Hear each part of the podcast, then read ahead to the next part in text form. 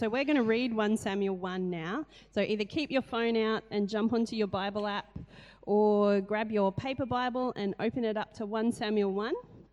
And we're going to read the whole chapter. Here we go. There was a certain man from Ramathaim, a Zephite from the hill country of Ephraim, whose name was Elkanah, son of Jeroham, the son of Elihu, the son of Tohu, the son of Zuph, an Ephraimite. He had two wives. One was called Hannah, and the other Peninnah. Peninnah had children, but Hannah had none. Year after year, this man went up from his town to worship and sacrifice to the Lord Almighty at Shiloh, where Hophni and Phinehas, the two sons of Eli, were priests of the Lord. Whenever the day came for Elkanah to sacrifice, he would give portions of the meat to his wife, Peninnah, and all her sons and daughters. But to Hannah he gave a double portion because he loved her. And the Lord had closed her womb. Because the Lord had closed Hannah's womb, her rival kept provoking her in order to irritate her. This went on year after year. Whenever Hannah went up to the house of the Lord, her rival provoked her till she wept and would not eat. Her husband, Elkanah, would say to her, Hannah, why are you weeping? Why don't you eat? Why are you downhearted? Don't I mean more to you than ten sons? Once, when they had finished eating and drinking in Shiloh, Hannah stood up. Now Eli the priest was sitting on his chair by the doorpost of the Lord's house. In her deep anguish, Hannah prayed to the Lord, weeping bitterly. And she made a vow, saying, Lord Almighty, if you will look, only look your servant's misery and remember me, and not forget your servant, but give her a son, then I will give him to the Lord for all the days of his life, and no razor will ever be used on his head. As she kept on praying to the Lord, Eli observed her mouth. Hannah was praying in her heart and her lips were moving, and her voice was not heard. Eli thought she was drunk and said to her, How long are you going to stay drunk? Put away your wine. Not so, my lord, Hannah replied. I am a woman who is deeply troubled. I have not been drinking wine or beer. I was pouring out my soul to the Lord. Do not take your servant for a wicked woman.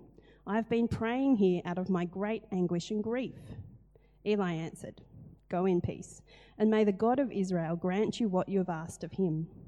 She said, May your servant find favor in your eyes. Then she went on her way and ate something, and her face was no longer downcast. Early the next morning, they arose and worshipped before the Lord, and then went back to their home at Ramah. Elkanah made love to his wife Hannah, and the Lord remembered her.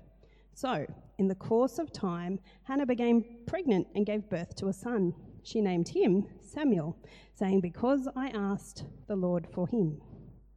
When her husband Elkanah went up with all his family to offer the annual sacrifice to the Lord and fulfill his vow, Hannah didn't go.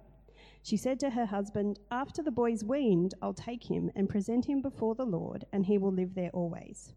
Do what seems best to you, her husband Elkanah told her. Stay here until you've weaned him. Only may the Lord make good his word. So the woman stayed at home and nursed her son until she'd weaned him. After he was weaned, she took the boy with her, young as he was, along with a three year old bull, an ephah of flour, and a skin of wine, and brought him to the house of the Lord at Shiloh. When the bull had been sacrificed, they brought the boy to Eli, and she said to him, Pardon me, my lord, as surely as you live, I am the woman who stood here beside you praying to the Lord. I prayed for this child, and the Lord has granted me what I asked of him. So now I give him to the Lord. For his whole life he will be given over to the Lord, and he worshipped the Lord there. Now, my dad was what you might call a self made man. Uh, he was born into a working class family. His dad was a car mechanic. And at 14, my dad left school. Or at least, I say left school the fact is, he was expelled from school and he went to an institution for uncontrollable children, which, if you know any of my kids, suddenly starts to make a lot more sense, doesn't it? And then when he was 19, my dad graduated from there and went to jail for stealing cars, for breaking and entering, a whole bunch of fairly low end crimes, but it was enough to go to jail. And when he came out, my dad had no money, no job, no car, obviously, otherwise he wouldn't have been pinching them, no skills, and no future. And yet, by the time he was 52, when he died, my dad was an unqualified success.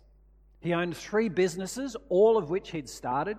He employed a small workforce and he did it all by himself. He spent years and years building his businesses. In my entire childhood, I can only remember him having one holiday. But gradually, one business grew into the next and then grew into the next, and slowly, Dad became a self made man. And look, I really admire that. Don't you? I think most people would admire that. We, we use words like determination and drive and self discipline and self reliance and self assurance. And they're all really positive things. But that word self really is the word that defines our age, isn't it? We live in a world where the self has become everything. I decide truth for myself. I decide right and wrong for myself. I decide meaning for myself. I even decide gender for myself. Self is so important, even biology is now irrelevant. The 21st century has become the age of the self. And when you get that in mind, it starts to make sense that humility has become a bit of a lost virtue, hasn't it? Because humility naturally downplays the self. So, have you noticed that humility is something that doesn't really get aspired to anymore? We don't really hold up the idea of a humble person anymore. Recently, I came across a great book by a man named David Brooks, and it was called The Road to Character. And in that book, he talks about listening to a radio broadcast that had originally aired on the day World War II ended. So, this day, this broadcast, the day World War II ended. And on that day, the radio host said, Today, our deep down feeling is one of humility. We did not win the war because destiny created us better than all other people. I hope that in victory, we are more grateful than proud. That's profound, isn't it? I hope that in, I hope we're more grateful than proud in victory. And then Brooks said, from that moment, he turned on the TV and there was a sporting game on. And he saw a football player cross and score a try and then get up and do this incredible victory dance of celebrating his own magnificence and success. And Brooks said, It occurred to me, I had just watched more self congratulation after scoring a few points in a game than I heard after we won World War II. And he said, It did occur to me that perhaps there was a strain of humility that was more common then than now. That there was a moral ecology stretching back centuries, but less prominent now, encouraging people to be more skeptical of their desires more aware of their own weaknesses, more intent on combating their flaws, the flaws in their nature, and turning weakness into strength. Really, he's saying we, we live in a culture that worships the self.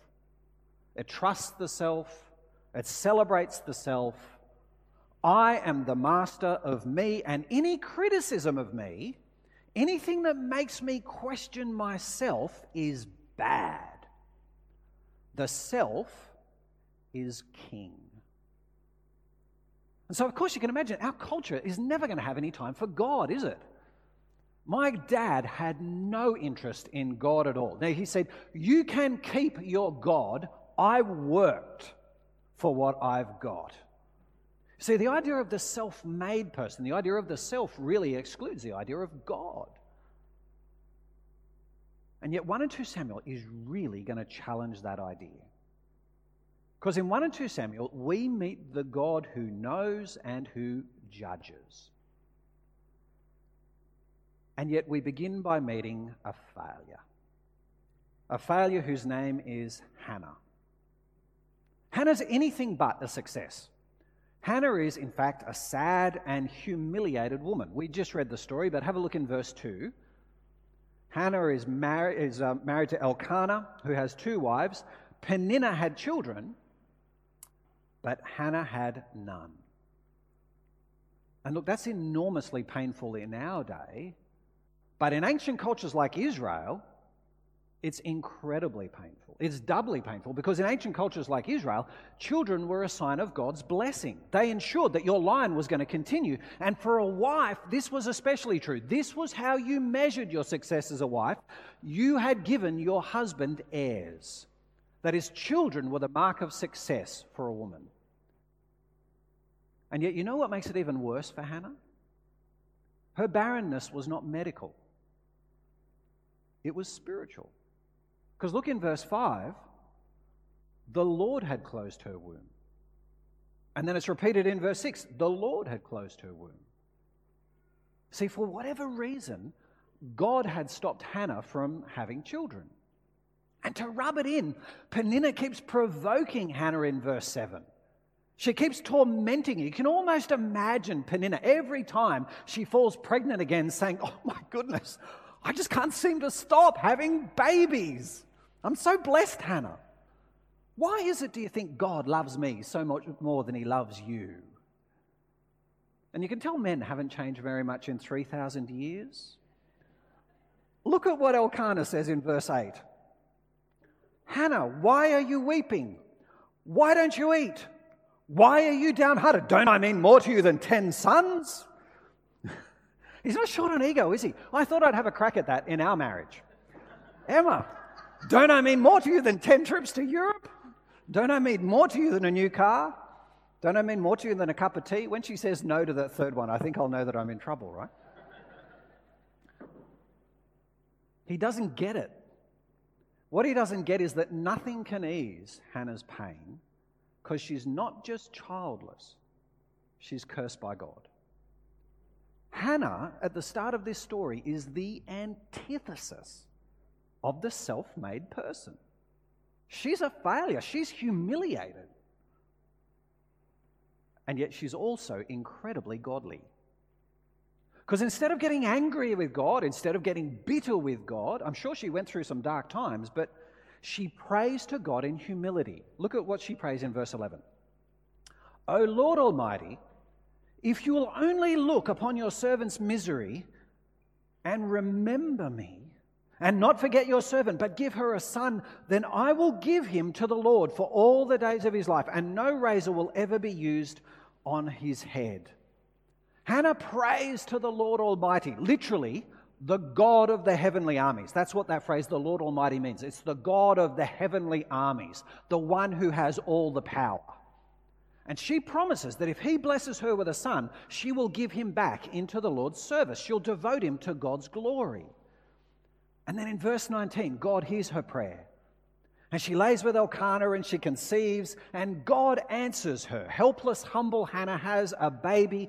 God removes her shame, and then Hannah answers God, or Hannah honors God by calling her son Samuel, which means God heard.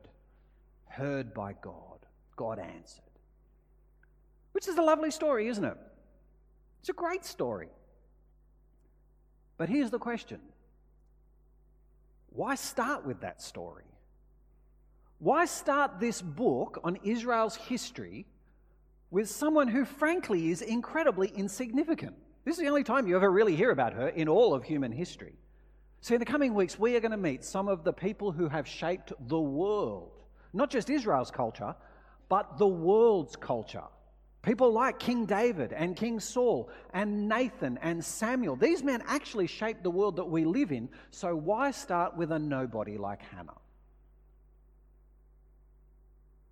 Well, because Hannah becomes the measuring stick for every single person in the books of Samuel. As we meet David and Saul and Nathan and Samuel, we're going to be invited to measure them these great men of history, to measure them against Hannah. Hannah's the benchmark. And to crystallize it, Hannah sings a song. And her song really is the theme song to the books of Samuel. If we understand Hannah's song, we'll actually understand everything that happens in the next six weeks or so as we look through the books of Samuel. Come and have a look at Hannah's song in chapter 2, verse 1. 1 Samuel 2, verse 1. Then Hannah prayed and said, My heart rejoices in the Lord. In the Lord, my horn is lifted high. My mouth boasts over my enemies, for I delight in your deliverance. There is no one holy like the Lord. There is no one besides you. There is no rock like our God. Do not keep talking so proudly, or let your mouth speak such arrogance. For the Lord is a God who knows, and by him deeds are weighed. The bows of the warriors are broken, but those who stumbled are armed with strength. Those who are full hire themselves out for food, but those who are hungry are hungry no more. She who is barren has borne seven children, but she who's had many sons pines away. The Lord brings death and makes alive. He brings down to the grave and raises up. The Lord sends poverty and wealth. He humbles and he exalts. He raises the poor from the dust and lifts the needy from the ash heap. He sits them with princes and has them inherit a throne of honor. For the foundations of the earth are the Lord's. On them he has set the world. He will guard the feet of his faithful servants, but the wicked will be silenced in the place of darkness. It is not by strength that one prevails. Those who oppose the Lord will be broken. The Most High will thunder from heaven. The Lord will judge the ends of the earth. He will give strength to his king and exalt the horn of his anointed. So that's the theme song of the books of Samuel. And at one level, you can see it's about Hannah. The, the word there the, about the barren and the one who's had many children kind of rings true, doesn't it? But really, that song, when you look at it, it's actually about God, isn't it? It's about God and His majesty. So look in verse 3 Do not keep talking so proudly, or let your mouth speak such arrogance, for the Lord is a God who knows, and by Him deeds are weighed. See, Hannah doesn't put self in the center of everything. Hannah puts God in the center of everything. There is a God who knows, knows everything. And there is a God who weighs deeds. He's the judge. Because look down in verse 8 the foundations of the earth are the Lord's, and on them he has set the world. God is the judge because he's the almighty creator. God's the one who set the foundations of the earth there, and so, of course, he has the right to judge what happens on the earth. And so, it's not actually me who determines the course of my life. Now, take a look in verse 6. The Lord brings death and makes alive. He brings down to the grave and raises up. The Lord sends poverty and wealth. He humbles and he exalts. He raises the poor from the dust and lifts the needy from the ash heap. He seats them with princes and has them inherit a throne of honor. Do you see just how powerful God is there? It's extraordinary, isn't he? God controls every aspect of human existence. That's what that song is trying to do.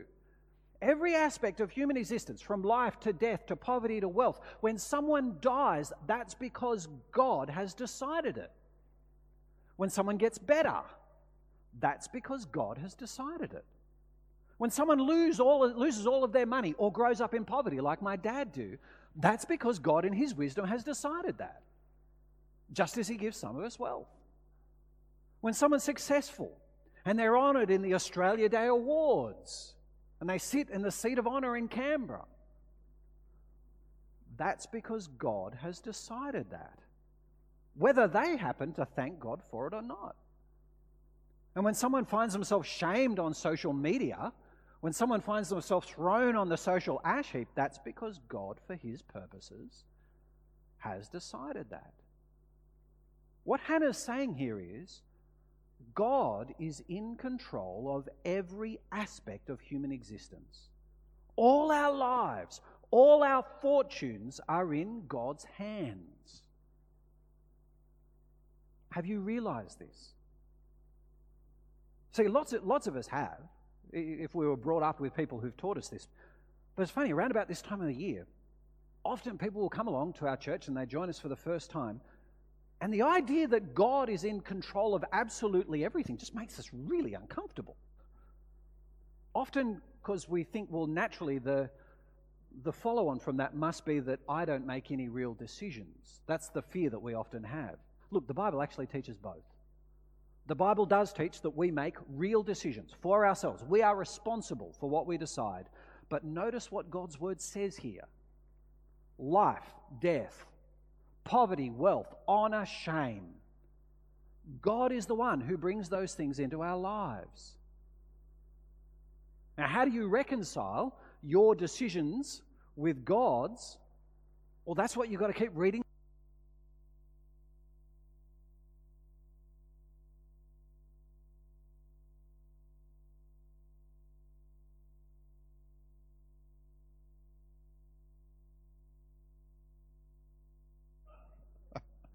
Oh, I wish we had that on film. if you couldn't see it, Dave jumped up, the microphone went everywhere, batteries went all over the place. And Sam swept in majestically. The Lord raises people up and brings them down. Yes, well done. Honor, shame, yeah. Can you see from Hannah's song? There is no such thing as the self made person. There's no such thing as the person who has forged their own path, or who creates their own identity, or who governs their own future. See, our culture has become so obsessed with self determination and self identity, it's absolute folly. It's complete arrogance. I mean, it's understandable because we live in the age of self. We've abandoned the true God, so what God are we going to replace him with? The God of ourselves, of course. It's understandable. But we're living a lie. God brings life and death, God brings poverty and wealth. God sits the king on his throne and the pauper on his mat. And thinking that I have brought about all this success only invites God's judgment. Because look what Hannah says in verse 3 Do not keep talking so proudly, or let your mouth speak such, speak such arrogance, for the Lord is a God who knows, and by him deeds are weighed. The bows of the warrior are broken, but those who stumbled are armed with strength. Those who are full hire themselves out for food, but those who are hungry are hungry no more. She who is barren has borne seven children but she who had many sons pines away. Do you see how God there judges the arrogance? The arrogant warrior's bow is broken, but the stumbler is raised up. The proud rich person hires themselves out for work to get food, but the hungry person is hungry no more. Barren Hannah bears seven children, but arrogant Peninnah pines away, presumably because she loses her. And we're not just talking about reversals of fortune there. We're talking about God ruling his world, judging the arrogant, the arrogant strong, the arrogant rich, the arrogant successful. Which, of course, doesn't mean that we would then say every time someone loses their money or loses their health or becomes unpopular, it doesn't mean that they're necessarily being judged for their arrogance. But Hannah is saying, do not invite the judgment of God by your arrogance. Instead, just have a look at Hannah's heart in verse 1. My heart rejoices in the Lord. In the Lord my horn is lifted high. My mouth boasts over my enemies, for I delight in your deliverance. There is no one holy like the Lord. There is no one besides you. There is no rock like our God. Do you see Hannah's attitude when she finally has gotten a child? This is all of God. And it's none of me. God is my rock. God is my strength. God is my security. God is the one who's done this and delivered me. See, Hannah is the very opposite of the arrogant person, isn't she? She recognizes she is not a self made woman, she is a God made woman. In fact, really, this is the heart of humility, isn't it? Just thinking about what is humility for a minute. Sometimes humility is presented to us as thinking that you are nothing. Humility is thinking that you're nothing, it's thinking that you're worthless, it's being down on yourself. Of course, it's not that. God has created us, and nothing that God creates is worthless. Tim Keller wrote a book, and in a book he said that humility is self forgetfulness. He said the essence of gospel humility is not thinking more of myself or less of myself, it is thinking of myself less. I stop connecting every experience, every conversation with myself. In fact, I stop thinking about myself, the freedom of self forgetfulness, the blessed rest that only self forgetfulness brings. And look, I think there's something incredibly helpful in that, but I think that's ultimately wrong too. The essence of humility is not worthlessness, and it's not even self forgetfulness, it's God consciousness. Humility comes when I am so conscious of the majesty of God that I see myself rightly. Humility comes when I realize that there is a God who knows, knows more than I do, knows me better than I do, and knows everything in the world, and therefore will judge rightly. Humility comes when I know that, and so at last in verse 1, I proudly. I stop letting my mouth run on. Humility comes when I'm so caught up with the majesty of God that I don't just forget myself, I lose interest in myself altogether. It's replaced with a greater passion. I'm captured by someone greater and more grander and more beautiful and more worthy than me.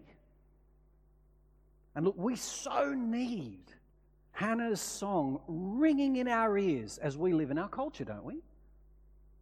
We need Hannah's song reminding us again and again and again of the majesty of God so that we become less impressed with ourselves. Every time we hear the world spouting its self affirming, self worshipping nonsense, we need Hannah's words ringing in our ears. There is a God who knows, and by him deeds are weighed. The Lord brings death. The Lord makes alive. The Lord sends wealth. The Lord sends poverty. And when we hear people say, I decide what's real for me, we need to say to ourselves, no, God decides what's real for me. And when we hear people say, I decide what's good and right for me, we need to say to ourselves and them, no, my God decides what's good and right for me. And when we hear people say, I need to be true to myself, we need to say, no, I want to be true to my God. Christians are going to be profoundly countercultural people in the 21st century. Because as the world gets swallowed up more and more and more by its own ego, we need to be more God conscious than ever. That's why Samuel starts with Hannah because she and her song really are the benchmark that everyone else, not just in the book, but actually in history, is going to be judged against. But the thing is, from Hannah, the story now spirals upwards and outwards to Israel's leaders and to, in fact, the entire nation. Let's meet a man named Eli. Eli is kind of the opposite of, of uh, Hannah. Eli is the book of, um, of Samuel. Eli is the priest at the tent of Shiloh. In other words, Eli is Israel's leader. And you actually get a hint about him the very first time you meet him. So have a look in chapter 1, verse 12. 1 Samuel chapter 1, verse 12. As Hannah kept on praying to the Lord, Eli observed her mouth. Hannah was praying in her heart, and her lips were moving, but her voice wasn't heard. And Eli thought she was drunk and said to her, How long will you keep getting drunk? Get rid of your wine. Not so, my lord, Hannah replied. I'm a woman who's deeply troubled. I haven't been drinking wine or beer. I, I was pouring out my soul to the Lord. Now, it's only subtle, isn't it? But already, Eli's a guy you don't like much, isn't he? He's not measuring up against Hannah's benchmark. He mistakes godliness for drunkenness. But actually, we really get the measure of him when we meet his sons. come to the passage straight after Hannah's song, chapter 2, verse 12. Eli's sons were scoundrels. They had no regard for the Lord. Now, it was the practice of the priests that whenever any of the people offered a sacrifice, the priest servant would come with a three pronged fork in his hand while the meat was being boiled and would plunge the fork into the pan or kettle or cauldron or pot. Whatever the fork brought up, the priest would take for himself. This is how they treated all the Israelites who came to Shiloh. But even before the fat was burned, the priest servant would come and say to the person who was sacrificing, Give the priest some meat to roast. He won't accept boiled meat from you, but only raw. If the person said to him, Let the fat be burned first and then take whatever you want, the servant would answer, No. Hand it over now. If you don't, I'll take it by force. The sin of the young men was very great in the Lord's sight, for they were treating the Lord's offering with contempt. Hophni and Phinehas, that's their names. And they're basically Israel's version of Wills and Harry. They're the heirs to the throne, the privileged young men. They're priests in God's tent. They are the high and mighty, opposite end of the scale from Hannah. But verse 12, they've got no regard for the Lord. Verse 17, they treat the Lord's offerings with contempt. You say the priests were meant to earn their living from the sacrifices, but the best bit was always meant to go to God. The fat was always meant to go to God. But Eli's sons took the bits they wanted. And on top of that, if you look down in verse 22, they're also sleeping with the women who serve in the temple. Now, the suggestion there, it's not said explicitly, but the suggestion there is that the women didn't necessarily have much choice in that. Think about the power imbalance there.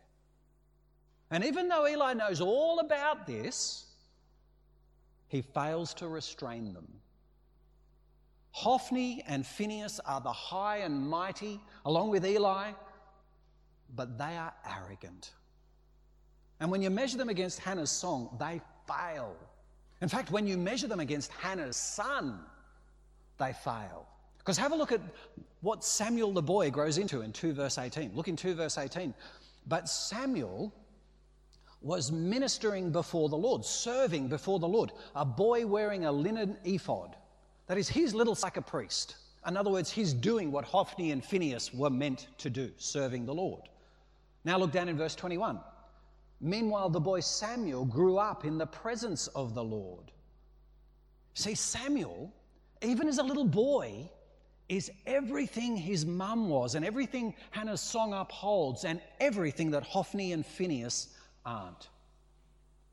And so now that we've had the song, now that we've seen uh, Hannah and Eli and Hophni and Phinehas and Samuel, what's going to happen? What do we imagine is going to play out? What will the God who knows and weighs do?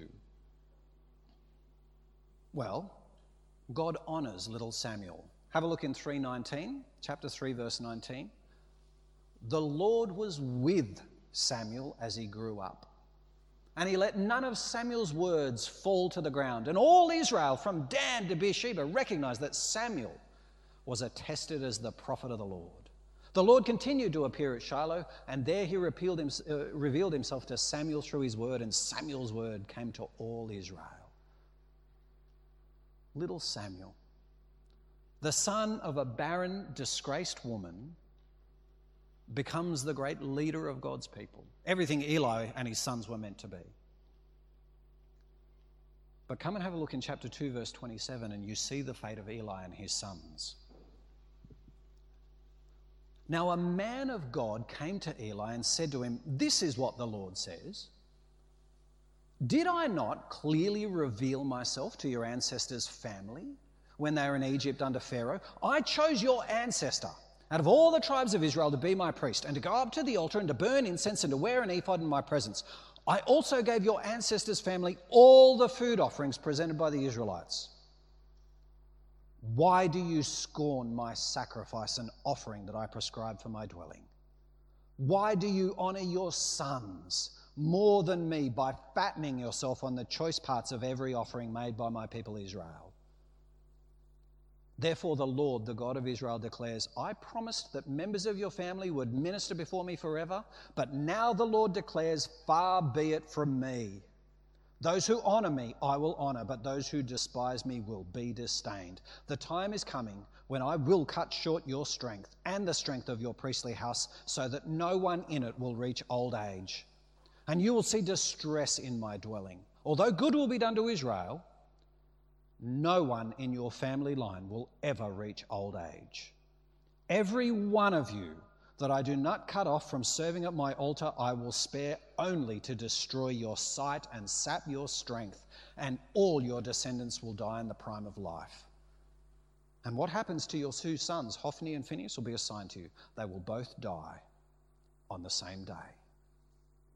But I will raise up for myself a faithful priest who will do what's in accord with my heart and mind. I will firmly establish his priestly house, and they will minister before my anointed one always.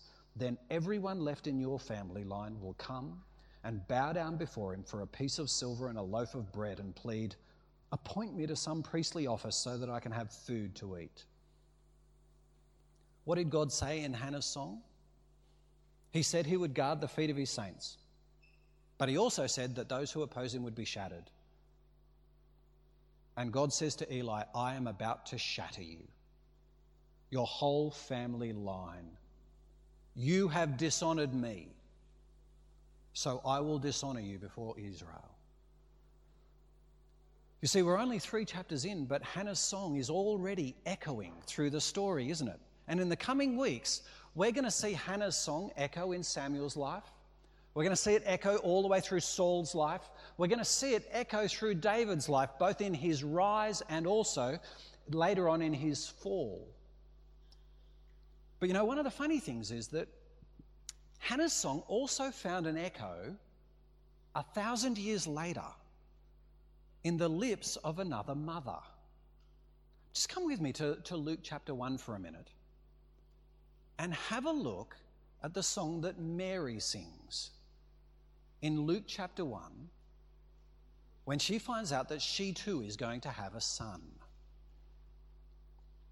Luke chapter 1, verse 46. Mary's just found out she's going to have a boy. And Mary said, Luke 1 46, My soul glorifies the Lord, and my spirit rejoices in God my Savior, for he's been mindful of the humble state of his servant. From now on, all generations will call me blessed, for the mighty one has done great things for me. Holy is his name. His mercy extends to those who fear him from generation to generation. He's performed mighty deeds with his arms. He has scattered those who are proud in their inmost thoughts. He has brought down rulers from their thrones, but has lifted up the humble. He has filled the hungry with good things, but has sent the rich away empty. He has helped his servant Israel remembering to be merciful to Abraham and his descendants forever, just as he promised to our ancestors. Do you see how well Mary's song echoes Hannah's song there? Mary's heart rejoices in the Lord. Uh, Hannah's heart, sorry, rejoices in the Lord. Mary's soul glorifies the Lord. Hannah delights in Yahweh's salvation. Mary's spirit rejoices in God the Savior. Hannah says, There is no one like the Lord. Mary says, Holy is his name. That is, Mary's deliberately picking up Hannah's language here. Mary says, uh, Hannah says, Yahweh raises the poor from the dust and lifts the needy from the ash heap. He seats them with princes and has them inherit a throne of honor. Mary picks up the same theme. He brought down rulers from their thrones and has lifted up the humble. Hannah says, Those who are full hire themselves out for food, but those who are hungry hunger no more. And Mary says, He has filled the hungry with good things, but sent the rich away empty. To see how what Mary's doing here is basically re singing Hannah's song. There's this echo of Hannah's song a thousand years later. Because when you think about it, Mary herself is like an echo of Hannah. She's a young woman in shameful circumstances. Hannah is a wife who can't have children. Mary is having a child, but she's not even a wife. They're both shamed, but they're both trusting God who raises them up. And yet, I don't think that the echo we're meant to hear clearest is between Hannah and Mary. I think the echo we're meant to hear is between their sons. Because Hannah's song really is Jesus' song, isn't it? The end of Hannah's song could almost have been written in Jesus' day. Just look at the end of Hannah's song again. God raises the poor from the dust and lifts the needy from the ash heap. He seats them with princes and has them inherit a throne of honor. Isn't that the perfect description of Jesus' resurrection? God really did raise Jesus up from the dust and seat him with princes. He raised him up to his right hand in heaven. Verse 10 the Most High will thunder from heaven. God did thunder from heaven at Jesus' baptism and also on the mountain of transfiguration when he said, This is my son whom I love. Hannah's song even mentions the king. He will give strength to his king and exalt the horn of his anointed. That is, Hannah wrote this song a thousand years before Jesus was born, but it's almost as if she always knew it would be Jesus' song after all. Because didn't Jesus' life actually echo Hannah's song so beautifully? Jesus was the one who was humble. He had nowhere to lay his head. He was a, an impoverished itinerant preacher who obeyed God, who trusted God, who said no to Satan's offer of glory and kingdoms, and who said yes to the cross of shame. That is, Jesus is the very opposite of Eli. He's the very opposite of Hophni and Phinehas. He's the very opposite of that arrogant, self made, self obsessed culture that we live in. Even though Jesus had every right to be proud and every right to be arrogant because he is God, the Creator, he was actually deeply humble and chose a humiliated death. You see, Hannah's song isn't just the benchmark for what I want to be like, it's a mirror to Jesus' character. We hold this up and we measure Jesus against it, and it just leads us to admire Jesus all the more. It just leads us to say, Isn't Jesus sensational? Isn't Jesus amazing? Isn't he noble? Isn't he humble? Isn't he the person I want to trust and follow? That is, as our culture just gets more and more and more narcissistic and selfish, doesn't Jesus just shine brighter and brighter? Isn't Jesus all the more admirable? Let's pray.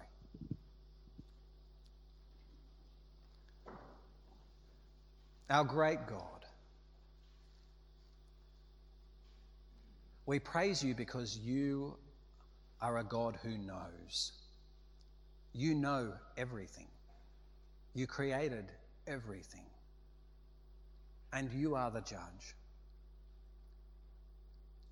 And yet we live in a culture that says that we are the judge, the judge of everything, the judge of right and wrong and truth and identity. And we're just swimming in this culture, and it affects us in so many ways. We, wait, we pray that we won't think that we are worthless. We pray that we won't even be self forgetting, but that we will be you obsessed. We pray that we'll be conscious of your majesty, your affection, your might, your glory, affection, your might, your glory.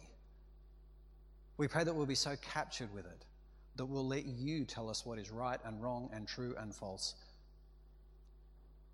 And we praise you for Jesus who walked this walk so perfectly. We praise you that Hannah's song describes Jesus' character so perfectly. And as we think of our Lord Jesus who hung on the cross, killed by people who had no real power over him, but that he chose that shameful death. We pray that we'll worship him. We pray that we'll want to be like him, that we'll admire him and praise him by him. And we pray that we'll trust him. Amen.